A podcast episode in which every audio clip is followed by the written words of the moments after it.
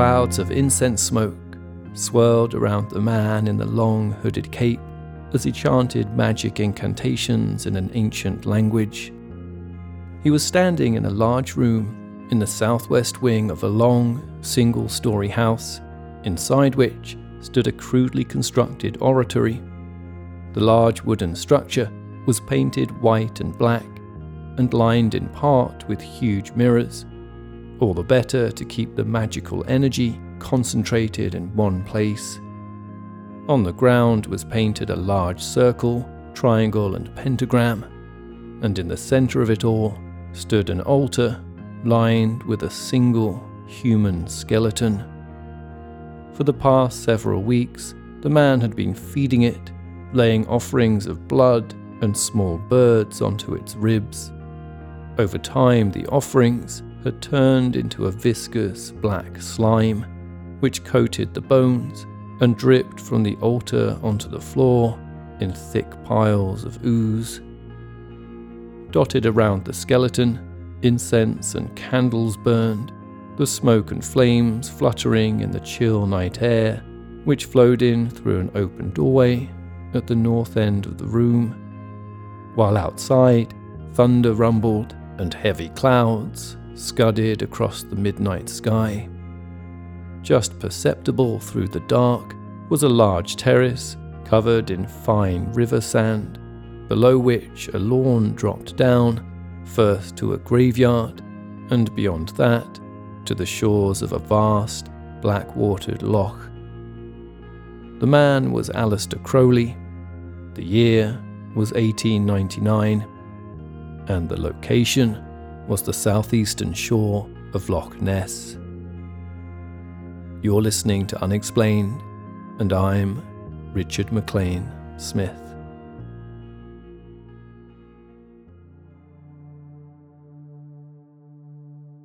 For those unfamiliar with his story, Aleister Crowley was born in 1875 to a wealthy, God fearing family in Leamington Spa, England. Crowley's parents were fundamentalist Christians, but he preferred to indulge in somewhat more esoteric pursuits. Educated at Trinity College at the University of Cambridge, Crowley focused his attention on mountaineering and poetry. Then in 1898, joined the Hermetic Order of the Golden Dawn, a ritual magic society whose members included the Irish poet W.B. Yeats. After being trained in ceremonial magic, Crowley pronounced himself a prophet entrusted with wrenching humanity into the 20th century. Whether it would ultimately prove true or not, he would go on to become one of the most notorious occultists of his generation, about which you can hear more in Season 1, Episode 10 of Unexplained. Essentially, Crowley saw the ancient art of ceremonial magic, which he spelt with a K, as a technique for contacting spiritual entities, be they demons or guardian angels, which he believed could be utilized to attain sacred mystical knowledge and ultimately help you to develop and expand your sense of consciousness. To realize this, Crowley planned to perform a complex ceremony described in an ancient text called the Book of the Sacred Magic of Abramelin the Mage, a 14th century Egyptian who taught an ancient system of occult knowledge. The ritual would take 18 months and require Crowley to adhere to a strict regimen that included celibacy and abstinence, as well as regular incantation sessions at all hours of the day and night. In order for the ritual to be successful, Crowley would also be required to summon the 12 kings and dukes of hell and assert control over them. He began the ritual in a flat in London, but having endured too many interruptions, Crowley decided he needed somewhere far more secluded, away from the distractions of the city and his nosy neighbours. And so in 1899, he made his way first to Inverness and then to the shores of Loch Ness in the Highlands of Scotland. There, he came across Boleskine House. Deciding it was everything he'd been looking for, he promptly bought it and moved in. A few months later, he began the ritual.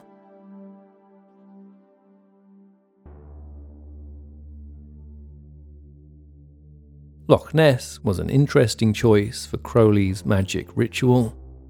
Over 10,000 years old and formed by glacial erosion near the end of the last ice age, Loch Ness is the UK's largest body of fresh water, 23 miles long, just under 2 miles wide, and reaching depths of just under 800 feet. The tea coloured tannins that leach from the surrounding peatlands is what makes its water so dark and opaque. For centuries, Loch Ness was effectively one of the most remote and isolated parts of Britain. It may be of little surprise, then, perhaps, to discover that rumours of some kind of monster stalking its black waters have a long history. In an ancient biography of St. Columba, an Irish monk credited with bringing Christianity to Scotland, Written in the 6th century CE, it is stated that while travelling across Scotland, Columba saved a man from the jaws of a water beast, as he termed it, as he crossed the loch. The mysterious creature was said to have come hurtling towards Columba's boat, only for the saintly monk to hastily make the sign of the cross, which then apparently caused the beast to retreat as if pulled back by ropes. In the centuries that followed, the superstition that mythical creatures inhabited Loch Ness abounded among the local community, but were rarely discussed elsewhere.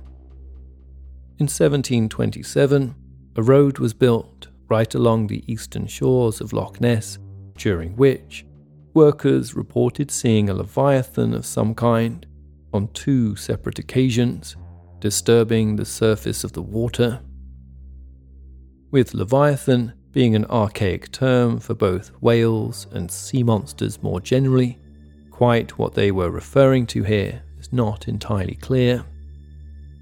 All in all, with a number of similar reports occurring over the next 200 years, many locals were left with an ingrained belief that something strange lurked in the dark waters of the loch.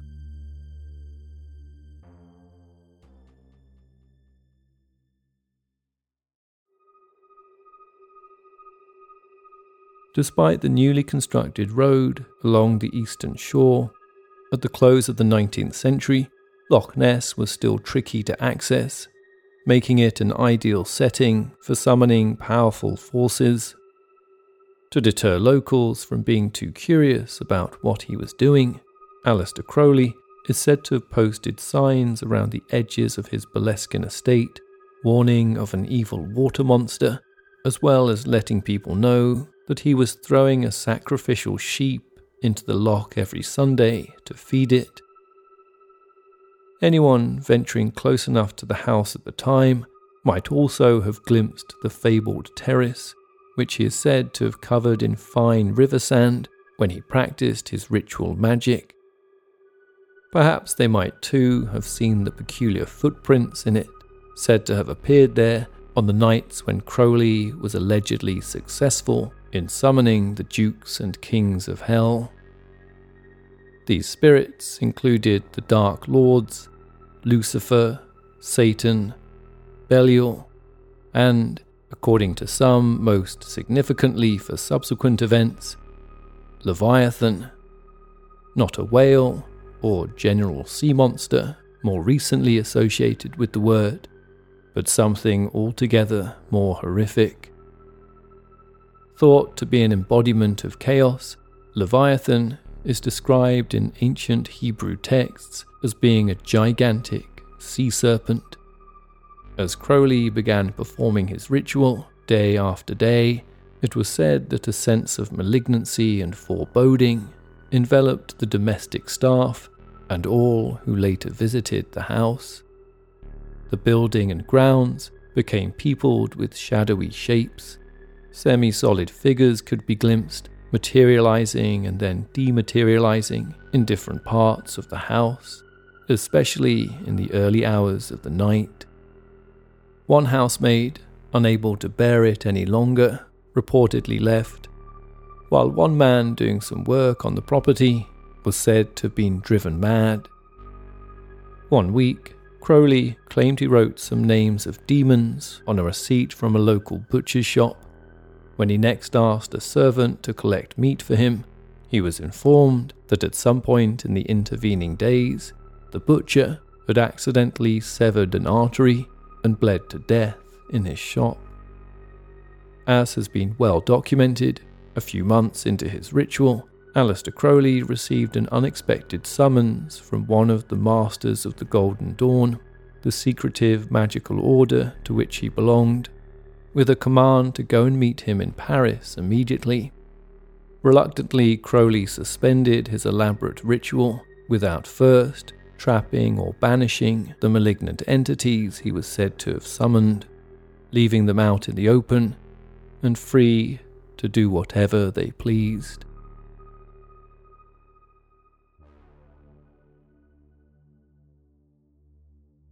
One bright summer's day in 1930, Sandy Gray, an expert fisher and boater from the village of Foyers on the southern shore of Loch Ness, was out fishing with two companions. After a good few hours, the trio had had little luck when suddenly they saw a large salmon leaping through the air toward their boat. It was followed by a strange disturbance in the water behind it that created a wave about two and a half feet high, causing their boat to rock violently. It reminded Gray of an incident 16 years previously when, still a teenager, he'd been fishing on the loch when he saw a large black object, around six feet wide, first draw near to the surface before sinking rapidly, leaving a swirling vortex on the water's surface. It was as if a creature with the bulk of two adult elephants had surfaced and then retreated, Gray later explained.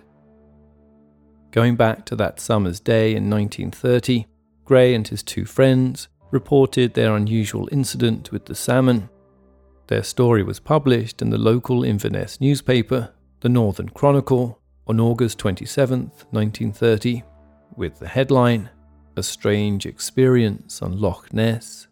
This appears to be the first newspaper report of a mysterious creature in Loch Ness. It wouldn't be the last. Three years later, Sandy Gray was working as a local bus driver.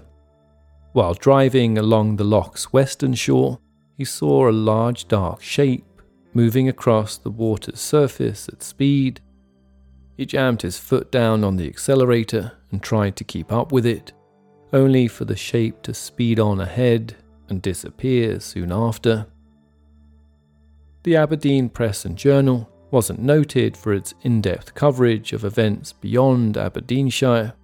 Famously, in April 1912, the paper had run a front page report on the sinking of the Titanic, with a headline that read simply Aberdeen Man Drowns at Sea but a report of Sandy Gray's latest unusual encounter appeared on its front page in May 1933. There, whatever Sandy had supposedly seen was referred to as the Loch Ness Monster, and the name stuck, and the sightings kept on coming.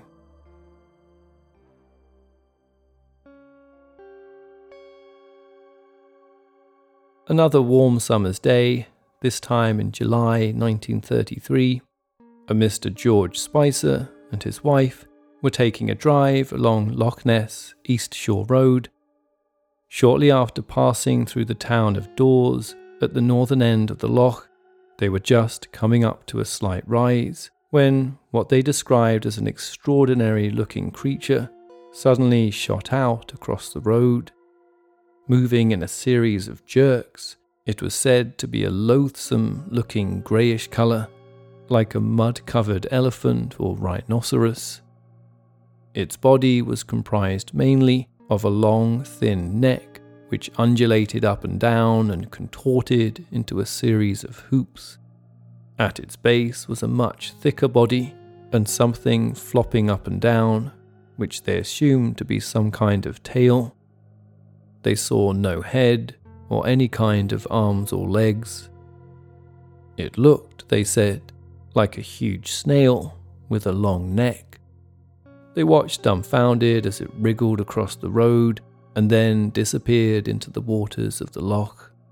The couple had barely taken stock of what they'd seen as they pulled up quickly by the side of the road. As they strained to catch sight of it again, they saw nothing but placid water lapping gently at the shore.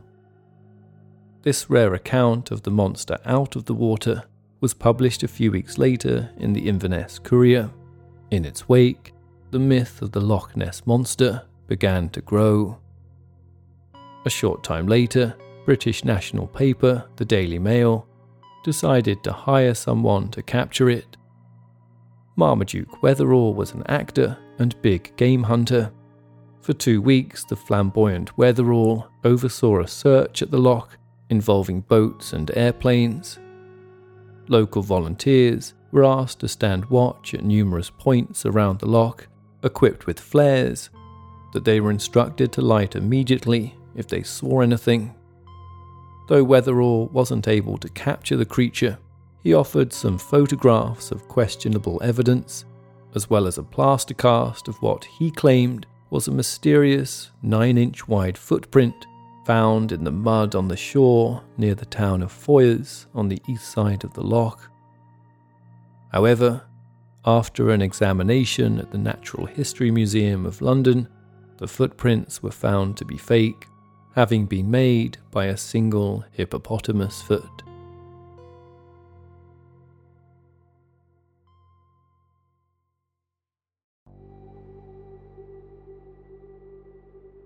In November, Sandy Gray, this time accompanied by his brother Huey, took a walk down to Loch Ness with a camera.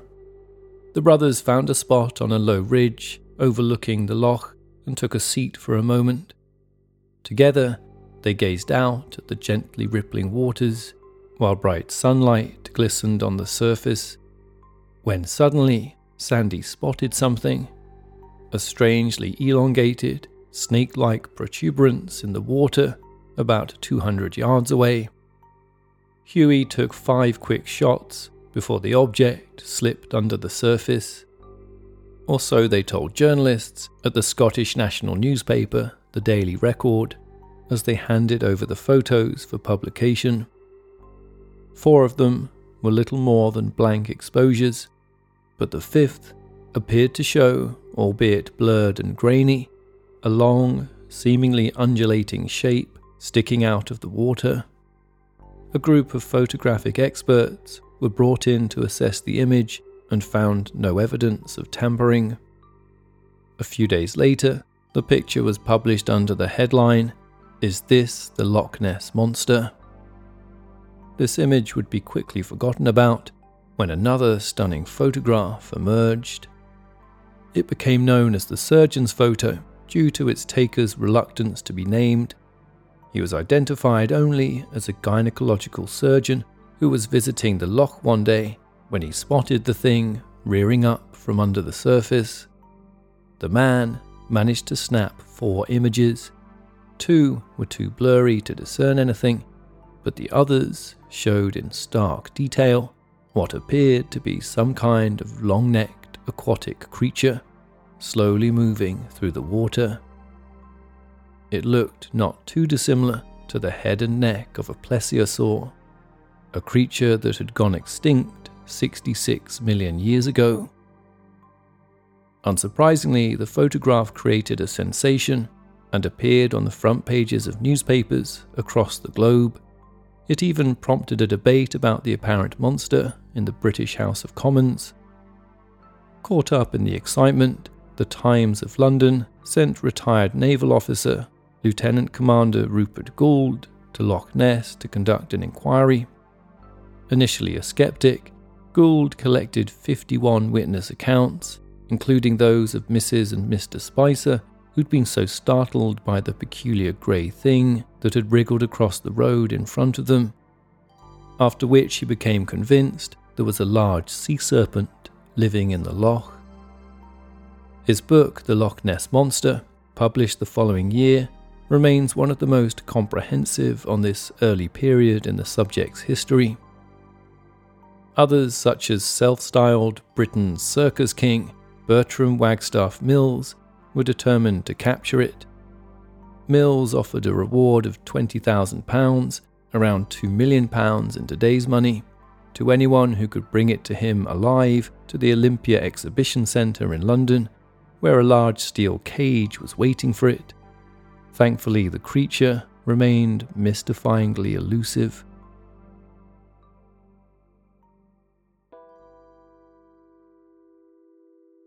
In the summer of 1935, bus driver Sandy Gray, whose apparent creature sighting five years before had first so ignited the public imagination, was back once again fishing on Loch Ness when he was startled by a big black object rising out of the water about a hundred yards away.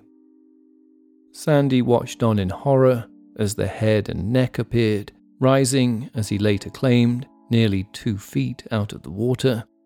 And behind the head, he saw what he described as a series of small ridges, seven in number, and what he assumed to be the huge tail of the creature.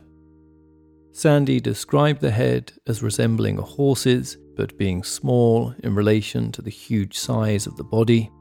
It reminded many of the much fabled Kelpie, a horse headed, shape shifting creature of Scottish folklore. Gray is said to have rowed back to shore as fast as he could, then hurried to the local post office, where he alerted post office manager Mrs. Cameron and a gardener named Mr. Batchen. Moments later, they stood on the banks of the loch, where they spotted the creature once again, apparently moving in single, heavy lurches through the water, heading toward Invermoriston on the far side of the loch, before vanishing from sight. Over the next few years, as far more terrifying monsters revealed themselves and the world slipped into war, visions of mythical Scottish sea creatures soon faded from the headlines. During the war years, Sandy Gray moved to Inverness, but he often returned to his home village of Foyers on Loch Ness's southern shore to visit his mother and brother and to go out fishing. It was a cold Tuesday morning in February 1949 when Sandy set off from the shore, bouncing through the waves in his motorboat. The experienced boatman headed out into the middle of the loch, aiming for one of his favourite fishing spots on a relatively calm and clement day. Later that afternoon, however, a violent, unexpected storm swept over the loch. Soon, Gale force winds whipped the water into an angry churn. That evening, Sandy failed to return home. Friends and family formed a search party and ventured down to the loch to look for him, but before long, darkness forced them to abandon the search. The following morning, when the search had resumed, it had just gone 9 am when one of the team spotted Sandy's boat upturned and badly damaged, on a small stretch of beach near his mother's house, and beyond that, lying on some rocks nearby, was Sandy's body. Some suggested Sandy's boat had most likely capsized in the storm and he drowned as a result before being swept onto the rocks. Others wondered how could it be that such an experienced boatman could have died in that manner close enough to the shoreline to be swept onto the rocks. The true cause of his death remains a mystery.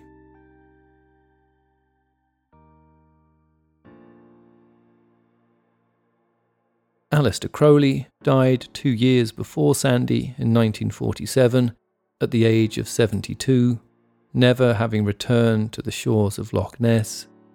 But some believe what Crowley had done there back at the turn of the century had survived long after he left. It was sometime in the 1970s that reports of a monster on and around Loch Ness began to surface once more. Frederick Ted Holiday, an English journalist and author who spent hundreds of hours watching the loch, claimed to have sighted Nessie, as the creature became affectionately known, on four occasions. He claimed that even when there were several witnesses along the shore during a sighting, the creature invariably appeared in a location obscured from cameras. In a 1972 book he wrote on the topic of monsters, including Nessie, Holiday made the suggestion that perhaps the creature wasn't in fact a physical thing, but rather some kind of supernatural entity, something conjured up by Aleister Crowley, even, as some have suggested. And he wasn't the only one who felt that Nessie might be a paranormal phenomenon. The Reverend Dr. Donald Omand also believed the same thing. Back in 1967, Omand was caravanning in Ross-shire in the northwest of Scotland. While walking one morning along the shores of a nearby loch, he apparently witnessed a great frothy disturbance in the water. Expecting to see a submarine suddenly rise up, he was aghast to see it was instead some kind of aquatic animal with at least two humps, as he would describe it later.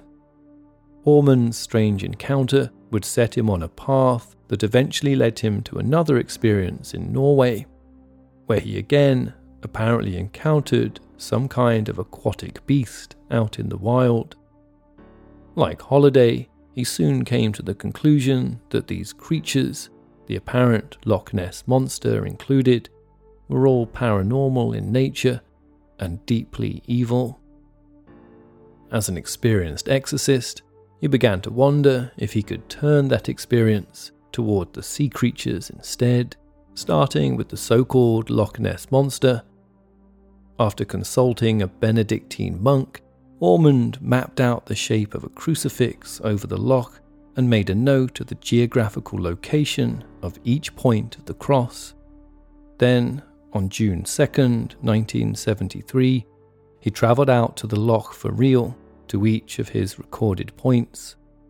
There, he shouted an incantation into the air, designed to banish any malignant entities from the region. When he'd finished with each point, Omand climbed into a small boat and rowed out into the middle of the loch to where the two sections of his imaginary cross intersected. There, surrounded by the black water, and the near 800 feet depth of it below him, he cried out, I adjure thee, thou ancient serpent, by the judge of the quick and the dead, by him who made thee and the world, that thy cloak thyself no more in manifestation of prehistoric demons, which henceforth shall bring no sorrow to the children of men. When the Reverend returned to shore, he was reported to have felt drained and fell into a deep sleep soon afterwards, satisfied that his exorcism had been a success. And for a while it seemed it was, but before long, the creature was back.